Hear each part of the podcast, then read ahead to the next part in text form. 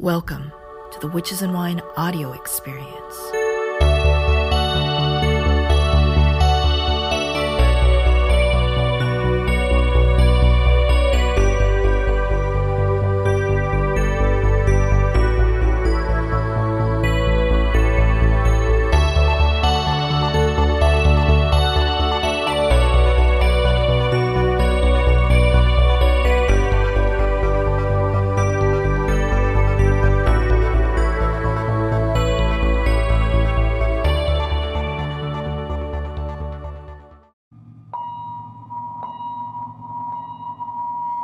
Something that a lot of people try to do. You know, when they're meditating, when they're doing yoga, they're trying really hard to get a spiritual connection, and yet it's very difficult.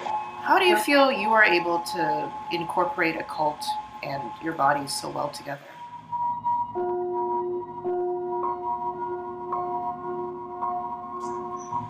the space, the performance space allows you to be yourself in a way that you never feel you are outside it. It's very magical, special space.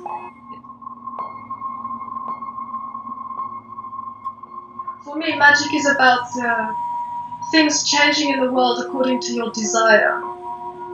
This movement, it's a kind of movement, and desire is movement, and the ecstatic the body of pleasure is also this body of movement because the body of pain is one of constriction. So the opposite is how you release it. Babalon. I, to be honest, it's like I heard the name Babalon like once or twice before, but I didn't really know much about Babalon until I was doing research to talk to you. How did Babalon come into your life? My first awareness of her, I didn't know she was Babalon, but it was after I had done a 10 day ayahuasca retreat. And two weeks later, I was uh, in a garden in London meditating after I'd got back, and I'd been sort of raw food, vegan, completely like away with the fairies since I'd come back. And I was meditating in the garden, and this goddess came forward and told me a bunch of stuff, like that I would meet Peter and things like this. And I can't really say what she said because it's so personal. I was working with Kurukulla, uh, the Tantric Dakini, but in a completely non orthodox way. So I had this sort of, say, fiery, hot, sexual, feminine energy that I had started working with a couple of years previously. Then, when I met Peter and I was reading The Red Goddess, that he gave me these uh, chapters, I recognized from his descriptions and from what she was saying that the goddess I had seen um, two or three months previously in a kind of meditation vision, vision was Babalon. So I got very, okay, this is, you know, life does a lot of crazy things all at once and says, like, just drops you there right in the storm. As this is the work I have to do. After a failed suicide attempt, I made this kind of an offering of myself to to the energy to, to Kurukulla to do. And this is what's happened. So Scarlet Imprint and Red Goddess in Babalon and I was working with the body anyway, but the, the work with the body has become so much deeper because of the work with Babalon. The issues are so much to do with the sexual energy, especially for women, and the suppression of female, feminine sexual energy, not female, I mean just feminine. That, that energy, whether it's carried in a male or a female body. I think a lot of the audience probably either has not heard of Babalon or just in passing, or maybe they've heard a song, like a punk song about Yeah. So, is Babalon an actual, like, goddess energy? Is it a female archetype? It, I don't, I don't know how people think what an archetype or a goddess is. So for me, I would say we the gods move through the world like like winds, and they they take people and things with them, and they move through them, but with agency. They know what they're doing. So Babalon is connected with this resurgence of the feminine energy. She can be connected with the goddess Inanna and Ishtar um, in ancient Mesopotamia. So her roots, like the, the roots of the name, Babalon is in Babylon. Then she sort of migrates and becomes Aphrodite. She goes to Cyprus and, and sort of moves through the world. She's the same goddess, the same energy. And she has a re- resonant goddesses that have similar energies as this kind of particular Shakti. Yeah, it's a kind of Shakti.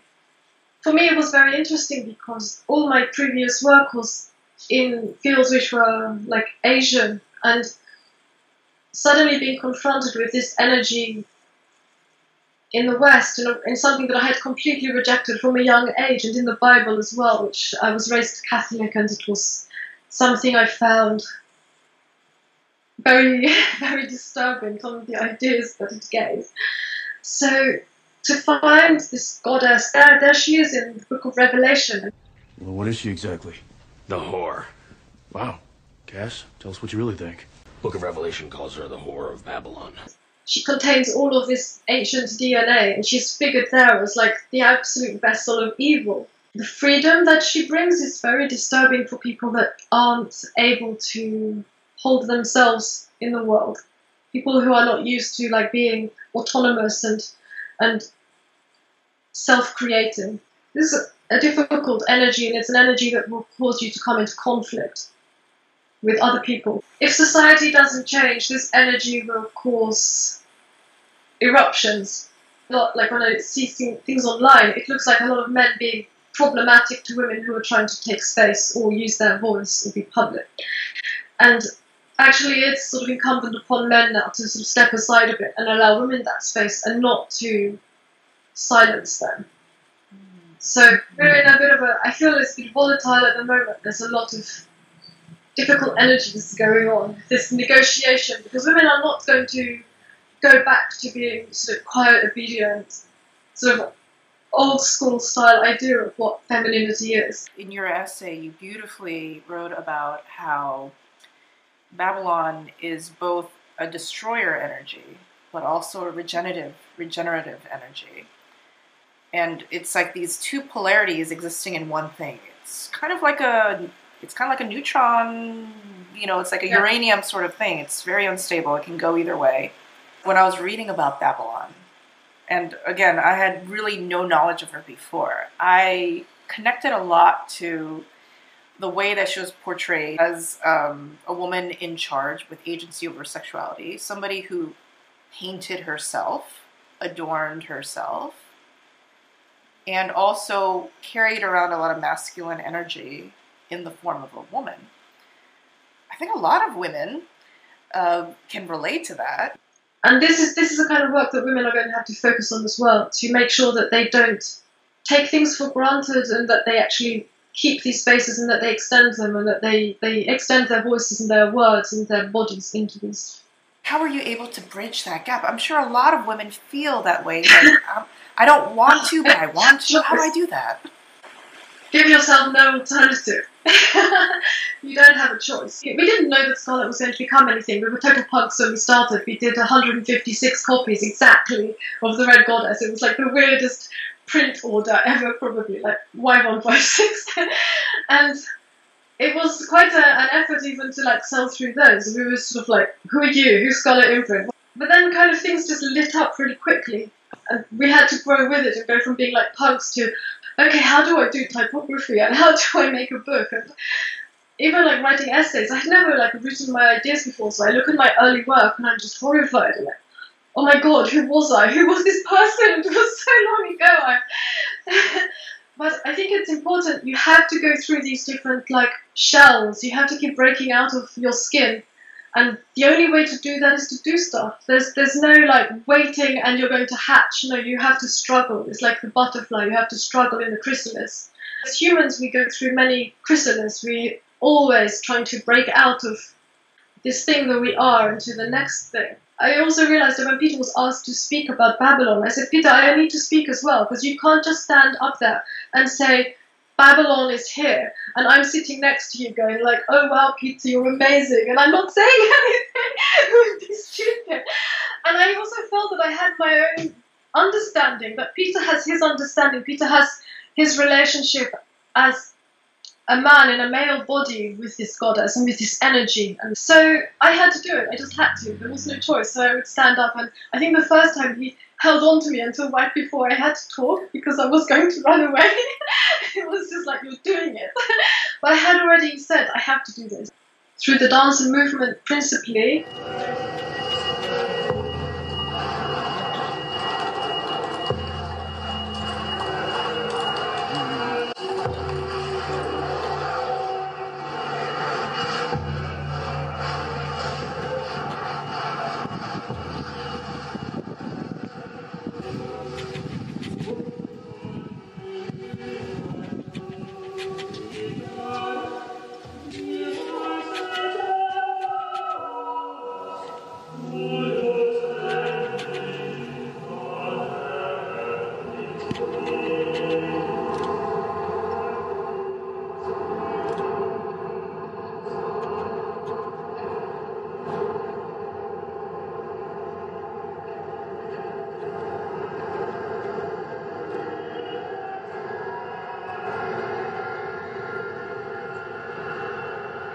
Through sex, through the voice work I've done. So I kind of put that in the movement category too because it's all so so embodied. So through through body work, really, through body work and meditation.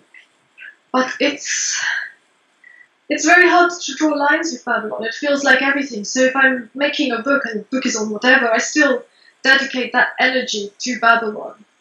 So if something is sort of terrible and it's hard to work and it's very difficult or something, just to always make offering of that and dedicate it to Babalon. And it's just this way of continually, when I feel that I can't do something, I give all my incapacity and, and I offer all my like poor poorness and poverty and hope that this sort of emptying she will return with strength.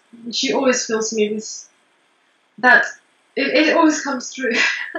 Something always gets me through. And so to keep this dialogue always um, always alive. We just moved to a place where we have a garden, so we have a little courtyard and when we started putting the garden together, we made sure we had like a, a dance of rose bushes around a, an olive tree so that they're there dancing in the wind. And just having this relationship with those plants is a very, um, a very interesting way of getting closer to her. To work with rose and rose essences um, in cooking, in drinks, in, in, in things that you like unguents, in, in self massage with oils. Get anything that enables you to like heighten your own sensitivity and, and awaken this body. Self touch is really important. Even before then, you encounter the other and you touch the other. It's this like first encounter with the self, this intimacy, almost like being back in the womb. This sort of way we can become our own mothers again and, and enable that softness, which is where the regeneration comes from. But all the work I do is under Babylon. I think I had said before in that Occulture podcast that in the uh, Book of Revelation she's described as the mother of harlots and the abominations of the earth. So for me, that puts her as the sort of the head or the fount, the source of this tradition of female sexual magic and female body knowledge that goes along with the harlot. All the things like the control of the, the reproduction, the understanding of how to work with the menstrual cycle, especially when going into oracular or visionary states and doing dreaming work. Um, also, the physical sensitivity. I mean, when I'm getting premenstrual or, and I'm menstruating, I just the light has to be as low as possible, and everything hurts too much. I can only wear silk because the any other sense is too like it becomes hot on the skin. Any any other material, it's like it makes me hyper hypersensitive, um, and it was just like such a huge taboo for me. But it was really life changing in so many ways. It was like you know doing a doing psychedelics. It was really intense, and so I think just like do do unexpected things, challenge yourself, do things for fun, like just start feeling how you can be in the world. I've been mountain biking and, and doing things like this since I met Peter. I didn't I couldn't ride a bike before I met him. And then he like got me this really simple bike. And then three months later he pushed me down one of the Alps. He was like uh, down a black run. It's like, well, you have to either stay on the bike or die. Some horrific kind of thing that was very bumpy and dangerous. And I got to the bottom, and my adrenaline had completely rinsed through me, and I was shaking. And I picked up this rock and I threw it at him and said, "Why did you make me do that? You know I can't do that." And he his ducks. but you just did it. Look, you did it. And so, okay, I can do that. I mean, he has a particularly maybe uh, questionable approach to teaching. I had I had to do I had to learn fast, so my my yeah that's been my path. But I think women need to do that, maybe a little bit more safely. But they need to challenge themselves, do things which uh, that turn them on, discover that, be that, be that in the world, and and see what that can become. Because we are not static, we're not finished. We are continually creating ourselves. Beauty is something that is experienced in motion. That's why so much of my Babalon work is movement. It's something coming through you. It's an air. It's a it's a way of holding oneself. It's it's grace more than anything, and it's something you experience with all your senses and not just with your eyes. I mean, something smells beautiful, something feels beautiful, something arouses a, an emotion pleasurable in you. All of these are part of it. How can a woman work with Babalon? Simply to begin, maybe set up a little altar space, make offerings, um, your blood, your menstrual blood, wine, lukumi, rose flavored lukumi, roses, or cultivate a rose. Use something as some kind of altar some sort of uh, a space for her, for you to experience or hold her energy. Speak to her with a mirror. I work with a mirror in this way, like a darkened mirror or yeah, in candlelight and and speak to her while you're touching yourself, while you're arousing yourself, using like the incense of perfume to sort of awaken the senses more and expand, like diffuse that kind of awareness to something a bit beyond the flesh as well. And just, I mean, that's like kind of maybe a start, like the candle, and make these prayers or petitions to her, speak to her, invite her. Yeah, she's a troublesome energy, but we are in times where we need troublesome energy in the world that's actually going to get stuff done and we need to survive and we need to kind of evolve quickly. Is it possible for anyone to work with Babalon? Or is Babalon one of those goddesses where she chooses you? Well, I was chosen, but um, in my case, but I don't think that's the only way that happens or that one has this relationship. One can also open oneself to it. I kind of did that before I met, before the encounter for me. I think anyone can, but I think temperamentally, maybe some people are more resonant with that than others, or it appeals to them more. I know there are other goddess archetypes, I don't like this language, that appeal to other people more. If what I say about Babalon, or if your understanding of Babalon speaks to you, like you feel that there is uh, business for you there, something for you there, then I think you feel that and you know. It's a, there's a kind of sense of recognition. And I think that recognition is just the first step. And I can't really say too much about the whole journey. It's uh, you do what it is to open yourself, to make that initial like uh, opening where she can get into the blood, into you. It feels like being punctured by a thorn or stung or something like this. There's that kind of. There isn't really a female practice in magic because everything's been written by men for so long. And I never found something that made sense for me until I started intuitively working with my body and finding it through dance or these kind of things, movement. And All my performances or my choreographies have been very much part of this progression of, of exploring different aspects of being a woman, the female mysteries, or having a body, being all these kind of things. And it relates to the work with Babalon, but maybe it doesn't have to be about Babalon, if you see what I mean. It's it is a way of going into yourself and opening up new vistas, opening up new dimensions for you to work within. So it's just that there wasn't really a female practice. There are a few texts of um, women's Taoist practice, like solo practice, and um, some tantric material, but it's mostly from a male perspective. So if you're looking to start working as a woman, there's almost nothing to be getting on. So for me, I just because there are no texts, I worked with body as the text, as the, the repository of knowledge. So I always just understood it as here is where I talk to my ancestors. Here is where I, you know, call the ghosts to speak to me or to bring me messages in dreams. I'm very interested in the relationship between the moving body and dream. A lot of my research is around that at the moment. With dreaming, this connection of the, the moving body suddenly becomes the body that is prone and sleeping and barely moving, or sometimes completely not moving, especially in, in some dream cases and in the reports of like the witches flying to the Sabbath.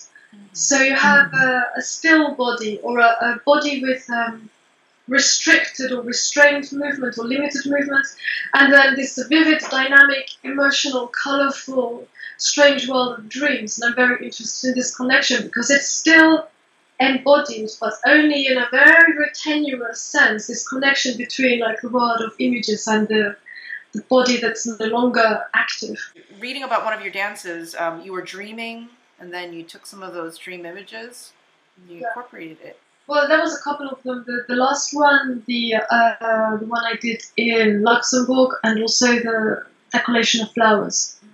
After the one in Luxembourg, I, I had a dream that night. I was very restless and sleepless most of the night. I had a very, very strange, vivid dream about my father, and it completely unlocked the next part of the work. So, out of that dance, through the dream that came to me, like sort of oracular dream that came that night, like the door opened onto the next thing. So, that was um, that kind of happens a lot. This resonance between the creative process and the dream.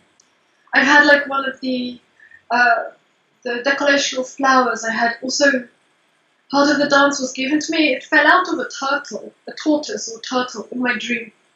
So I had this kind of spirit animal in a dream, and a book fell out of it. And I opened the book, and it had the name of the third part of the dance in it, and some like the writing and some gestures.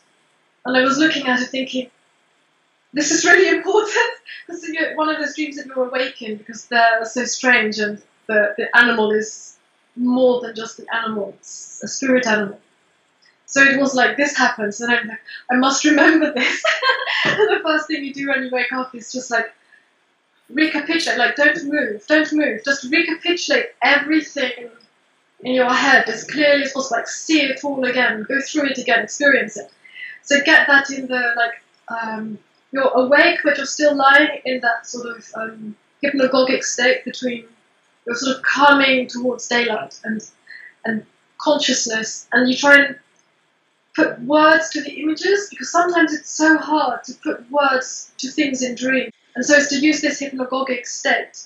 You're coming out of sleep and you're, you've left the dream, sort of leaving that that kind of strange colored world, and coming back towards like you hear bird song or something, and to find a way to mesh words with those images, and then you wake up. Then you wake up and write them down. But you have to have a period where you're not moving. When you move or get up in the morning, it's like tearing that dream body away from you really abruptly. It just sort of like renders it and makes it very hard to access that. Maybe you'll just have a snatch, a glimpse of something, but you have much less of it. And that's because of this relationship between the dream and the movement. The movement, the moving body is like a body open to open to its environment. But it's suddenly concerned with the diurnal consciousness and not with this occult consciousness of dreaming. So you need to have this time between where you allow the language and the images to find each other before you move. To, to build up as well a diary where you begin to find your own language through it, through this process. And I think as a woman, that's almost it's imperative to do something like this because that language of women's magic does not exist in the occult at the moment. You can't find it in books. So there are many useful things in books, and many of the, let's say, technical aspects of performing magic are applicable equally to men and women. But to actually access the deep female power that fuels magic and makes, say, spirit contact something you can maintain and not just something erratic that like a bad electrical line. This is the work that you have to do that there are no tests for. I think this is really important. We have access to this, and this is something that we have very easy access to as women because I find with the menstrual cycle that you have very clear ways of working with dreams, very clear gates. This kind of clock enables uh, sort of a loop to be set up, a sort of a spiral or something, where you're continually interacting with the images that come to you in sleep and the, the images that come to you in the day. Daydreaming and the external world, this sort of appearance, appearances, with the body. As a woman, a very interesting way to start getting back into how we find our own symbolism, how we start to discover how to write from the body, because we write from the dream, from the dream images, which is something that responds to what the moving body has done. I absolutely agree with you that there is nothing out there, at least not in Western occultism, that seems to apply to the feminine way of trying to connect with spirit. I remember um, reading an article a couple of years ago about how meditation, even, you know, the Yeah. s- s- being still and just that's a very monastic, it's a very male centered way of meditating. But for me, I could never do that. You know, I have to walk when I meditate. And just having a bunch of dudes tell me, well, that's not really meditation then. yeah. It's Right. another kind of meditation, but it's not the only kind of meditation. Exactly. Yeah. Walking is brilliant. Walking is wonderful. Walking is what I do when I can't do anything else. Sometimes when I can't move or I can't think or I'm depressed, then just simply walking. So one of the reasons why I've been doing these interviews is because, first of all, I want to learn, but also because I don't see a lot of female voices or female perspectives, at least Yeah. in the public, about the occult world. And every time I do an interview, I get very, very, very nervous because it's sort of like, well, you know, I'm new at this. I have no technical things to contribute. The best I can do is wear like some fancy earrings, you know, and show up. I think a lot of women they go through the imposter syndrome. They go through the what do I have to contribute? Yeah. And I'm sure because you, you know, you are a co-founder of a publishing house. I mean, that is like a like media company, right? it was an accident. I don't know how that happened. I think it is an issue for, for many, many, many women. This um, not being listened to, and their voice not having any uh, any importance. And I, I know a lot of women that have said how if they say something, and this happened to me. Like if I say something, it's not heard. And if a man says it, it's heard. It can, I mean, it's happened more before, but it's. I think it's a general thing that women's ideas are not taken seriously, but if a man says them, then, you know, that's it. I love the advice that you've given about how women can start trying to find their voice again. It doesn't just have to be um, something like getting like some sort of like goetia, to just doing like all all the rituals. You can just start with maybe putting a little bit more consciousness when you're doing yoga or like when you're doing belly dance. I would start with much simpler spirit work. Mm-hmm. Connecting with the ancestors, connecting with your own ancestors and your own family, and attending to like the spirits in your environment, whether that's like the plants or the creatures, birds and things that are around you, whether you're in the city or out in the country or whatever. So starting to tune into that level of spirit. So you start getting comfortable in this world. You start getting comfortable understanding the world as conscious and living and dynamic and, and you really see it like with robins. I've got a couple of robins that visit my garden and they always like stop, they fly onto the same perch and they just look in the direction of the window. I think that's like for me this is the first step. Like this is all the preliminary work to encountering bigger spirits or stranger spirits. It Yeah. sounds like a hyper awareness of sensuality. That's kind of my magic. That's what it's in. I love that. you moved when you said that. You felt it. It's something you feel. It's already in you. Because the more we feel it, the more sensitive we become to it, and the more we heighten and exaggerate our ability to feel. So the more flamboyant we get, the more expressive we get, the more sexy we get, the more sensual we get. All of that goes along with this. And th- this is this is the level to work from. This hypersensitivity where even the spirits in the environment, you feel them brush against your skin, and you know, like, oh, he's there, it's there, he's come. This sense of awareness in the hairs, in the skin, it precedes even the visible appearance of the spirit. For me, it's about going into that dark consciousness, the kinesthesia and the synesthesias that that come out of this um, all senses combining in this darker darker realm. I love how you're talking about magic as a hyper awareness and appreciation and ecstatic uh, Mm. experience of your body, of your five senses. Well, it starts with your body, but it doesn't like your body doesn't end at your skin. So this is what for me the body just keeps going into wherever it is. My body doesn't is not limited to this. I uh, I'm in everything I see, so I can feel everything. This conversation has been really amazing in terms of helping me understand just how important it is to not be so disconnected from the body, but also, you know, like you don't have to see movement as punishment, as a way to lose weight or to do anything like that. It is definitely a gateway into spirit work. And, you know, like usually at this point, I ask my guests, what are three songs that have affected your magic or that represent your magic? But for you, I was wondering, what are three pieces of choreography? Maya Plisetskaya dancing bolero.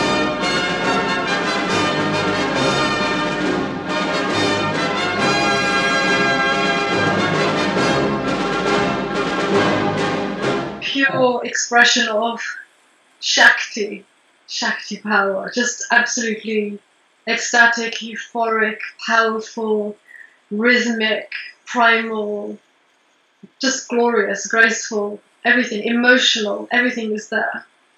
Anything by Hijikata Tatsumi.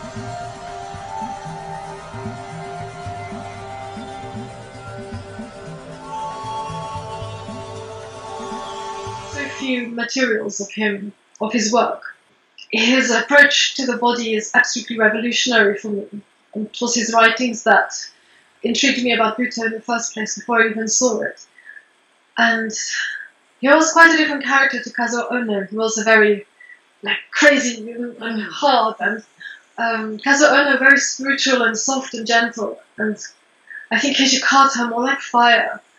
And I like very much this. And the pictures of him and the, the small bits of footage we have of him moving and what he did with his dancers is just incredible. So he gets something very shamanic, very, very deep and very very new all at the same time. The other would be anything by Ko Murobushi, who was my main Butoh teacher, the person I trained with most. And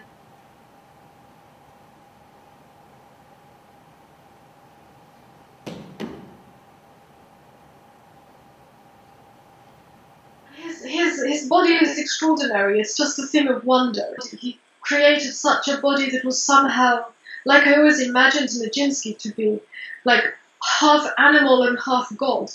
They're like equally blended. There's something so like primeval and animal and raw about his movement, and then there was something like uh, the fragility of the human as well, of the, the, the man and who he was. Like when he was 68 when he died, but and he was performing right until you know he died. So he was performing very hard and intense dances and very beautiful as uh, 68. But at the same time, there's something just gloriously powerful and sexual, like a god energy about him, like the animus. You mentioned that you're working on a new dance. Can you tell me a little bit more about that?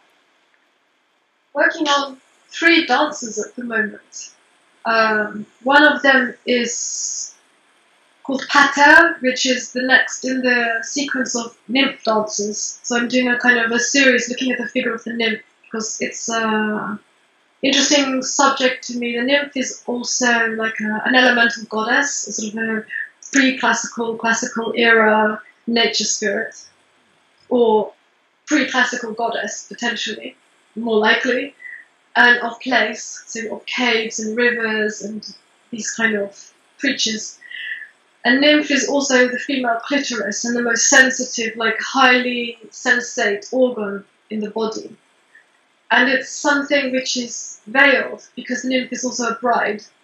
So I'm interested in this idea of this unveiling, which is something very connected with the Babalon work, as well as the connection to the sex and the, the concealed nature, but it's kind of like a jewel within us, you know, that it is so sensitive and allows us to have this knowledge of the world through it.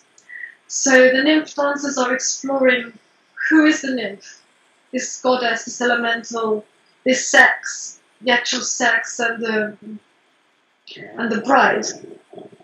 And I'm interested in this in, a, in an apocalyptic sense, in a, an eschatological sense, in the sense that the, the orgasm is like a, a, a, on the level of the human body, in the level of that moment, a kind of apocalypse, a kind of a revelation, a kind of an ending, an unveiling, a, a tearing, a, falling away of the persona that we carry in our everyday life to something much deeper that's always living within this occulted body that we are all the time, but we write on the surface all the time. We have we have many narratives which are cultural, which are personal, personal that we that we are always writing on ourselves and with ourselves. But deep, deep, deep within, and you access this through orgasmic Babalon work, is this energy that is very, very pure and is kind of there, present all the time, and where our knowledge arises from, all knowledge. And so the nymph dances are about this particular mystery. Uh, so Pater is the one where I explore the father relationship. With the decollation of flowers, I explored my mother's and my, my female line relationship.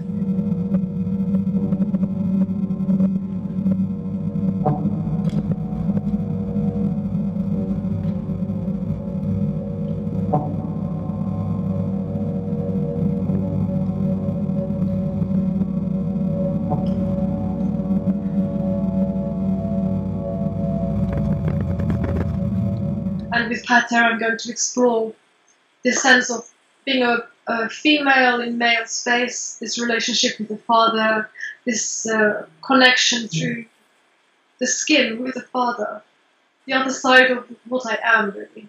Next dance I'm going to be doing is in October, and that's for a Butoh festival, and it was a put together composers with dancers. The, the, piece that I was randomly put with is called Holodomor, which means murder by starvation, which is what happened to Ukraine when the Soviet Union decided to uh, starve them, all the peasants, and they were created, they were collectivizing, and it was like a huge, uh, maybe 10 million people were killed because of what the state did to them that's probably what I'll do first because I'm very busy and I have to sort of break things up. So I'm continually doing like the pater work as a sort of exercise, exploring through movement ideas and kind of.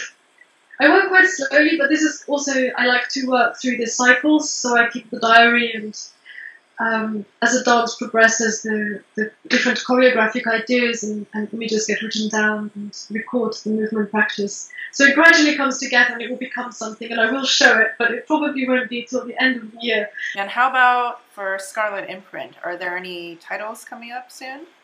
Yeah, we've got um, a book by Frater Acher coming out next, which is called Holy Daimon, which is his uh, research around the figure of the personal, like daimon, the holy daimon, and his working with his daimon, and then exercises that you can do to make contact with your daimon. We have another tarot pack coming out soon, which is beautiful, but I can't say too much about it. It's absolutely stunning and um, very excited. And we've had this this came to us before the Solar Bus. The major arcana came to us, and we were like, "This is amazing, do it!" And it took four years. And um, the book of Peter and my essays. So we are calling that. We are sticking all our essays from the last eleven years in a book, and just the brazen vessel so people can see like the progression.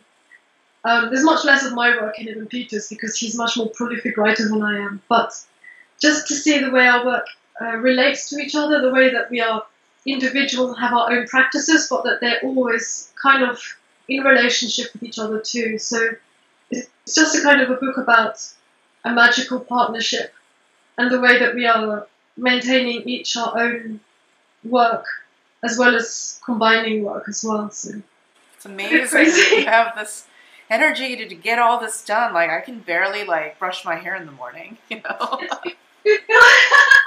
it's been building, and now I'm like, I'm being carried by the momentum of it. It's like uh, the currents are moving, and these things have to be done. And it also, I, I got when I got to 40, I just realized that my energy is so much, and there's only so much I can do with the rest of the time I have here, because uh, you feel more like the tiredness or whatever, and. I just decided, oh, I'm just going to cut everything I don't need out of my life everything that I don't need that, that holds me back, that it is in any way a distraction, and I'm just going to focus on getting some things done. So I got a lot more. I'm such a late developer. I've just got serious like in my mid thirties, and progressively since then, like okay, time to go work. Well, That's- I'm I'm 39 right now, so I'm right there with you. Like super Yeah. late developer. In a way, I'm glad that I got into everything kind of late because I Yeah. don't think I had the emotional maturity to be perfectly honest. You have self knowledge the older you are. I mean, yeah, there's no hurry. Guys, I will definitely link down to all of Alkistis' projects below. And I, I'm just so happy that I got to talk to you, Alkissis. Oh, it was lovely to talk to you. I really enjoyed it. Thank you for inviting me. Oh, my neighbor, show me the real story. Hey everyone, thank you so much for listening to the Witches and Wine audio experience. If you enjoyed this podcast, please consider supporting me on Patreon. You can choose between a few membership tiers, they're super affordable and flexible. Your membership helps me continue making videos, podcasts, articles, lots of different things about all this sweet witchy stuff. Links are in the show notes. Also, don't forget to go on iTunes and give this a five star rating. Each five star rating helps rank this podcast higher in searches so that as many witches can find and enjoy these episodes as well. Until next time, this is Chawan, signing off.